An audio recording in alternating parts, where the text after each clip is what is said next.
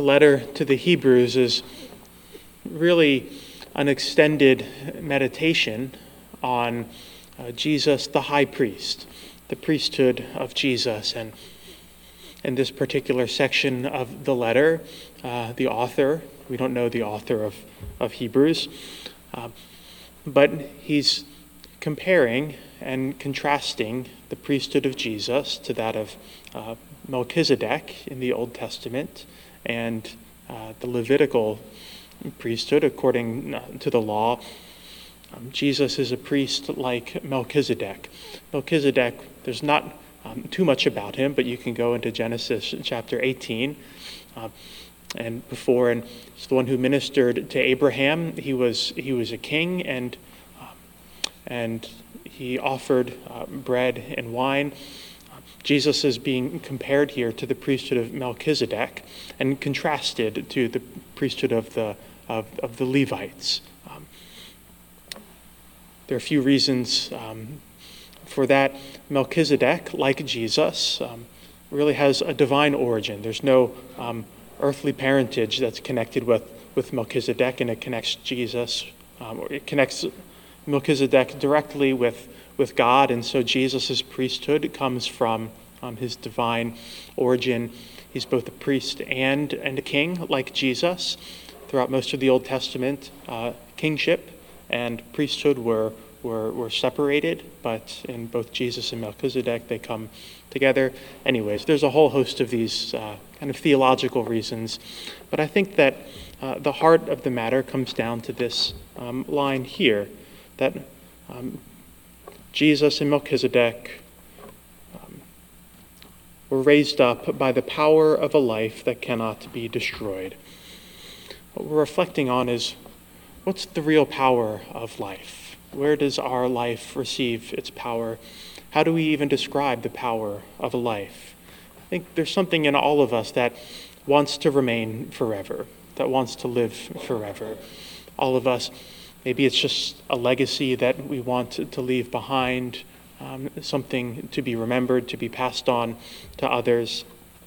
Jesus shows us the power of a life lived in obedience to God, the power of a life um, that is completely um, consumed by, by love, by goodness, by bringing peace and restoration and new life into the world.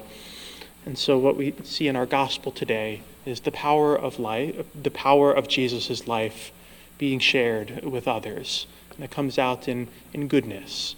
Um, and so that the power of a life um, is measured by our relationships with others, um, the goodness that makes up those relationships. That the power of our life doesn't come from simply following the rules, but how we establish relationships.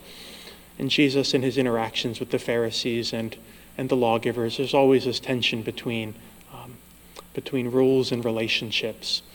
Um, rules are not bad. Um, Jesus is not attacking the law of, of Moses.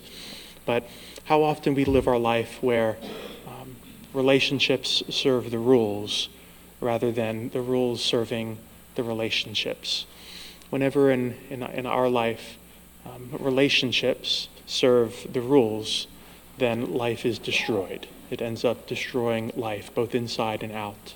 But when we see um, the rules and, and, and, the laws as serving um, the good of a relationship, there's always uh, life. Uh, life is saved and life is, is, is brought forth in others. And this is really the essence of the priesthood of Jesus. He's the one who brings forth life.